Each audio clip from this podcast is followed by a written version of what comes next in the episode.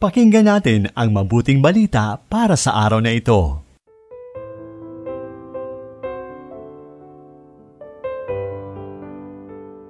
Purihin ang Diyos sa pagdiriwang natin ngayon ng dakilang kapastahan ng pagpapakita ng Panginoon o Epifanya.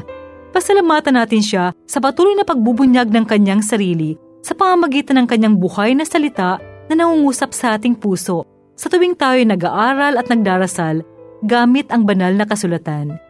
Ito po muli si Sister Lines ng Dollars of St. Paul na nagaanyayang ihanda na ang sarili sa pagpapahayag ng mabuting balita mula kay San Mateo, Kabanata 2, talata 1 hanggang 12.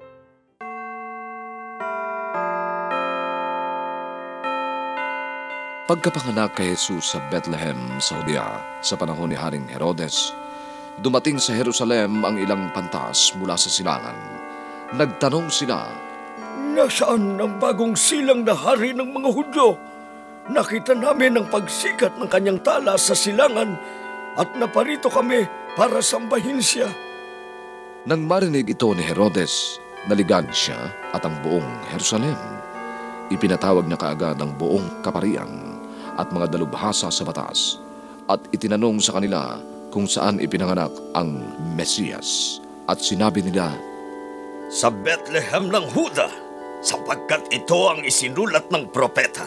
At ikaw, Bethlehem, sa lupain ng Huda, hindi ikaw ang pinakaaba sa mga angka ng Huda, sapagkat sa iyo magmumula ang isang pinuno. Siya ang magiging pastol ng aking bayang Israel. Kaya lihim na tinawag ni Herodes ang mga pantas at hiningi sa kanila ng mga impormasyon tungkol sa sumikat na tala. At sa kanya sila pinapunta sa Bethlehem at sinabi, Pumunta kayo at alamin ng tungkol sa bata. Pagkakita ninyo sa kanya, bumalik kayo sa akin para makapunta rin ako sa kanya at makasamba. Umalis sila pagkarinig nila sa hari. Nagpauna sa kanila ang tala na nakita nila sa silangan at tumigil ito sa itaas ng lugar na kinaroroonan ng sanggol. Labis na natuwa ang mga pantas nang makita nilang muli ang tala.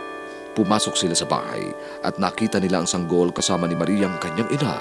Lumuhod sila at sumamba at binuksan ang kanilang mga mamahaling dala at hinandugan siya ng mga regalong ginto, kamanyang at mirap at nag-iba sila ng daan pag uwi nila sa kanilang lupain dahil binilinan sila sa panaginip na wag nang bumalik kay Herodes. Isinulat ni Father Paul Marquez ng Society of St. Paul ang paginilay sa Ebanghelyo.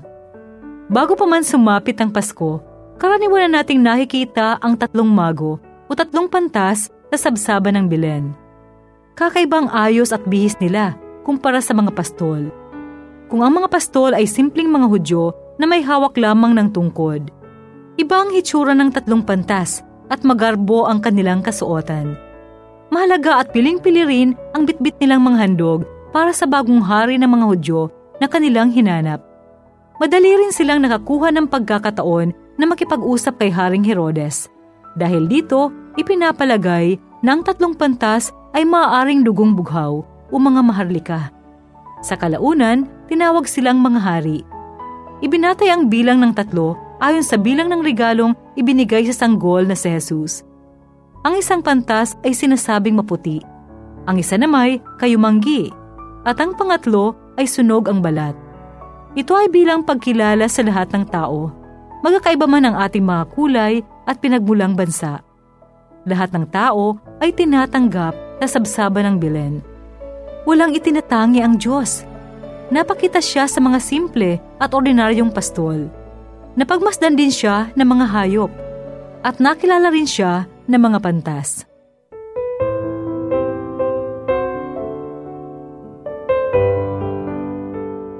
Inyong napakinggan ang mabuting balita para sa araw na ito. Hatid sa inyo ng Pauline's Radio.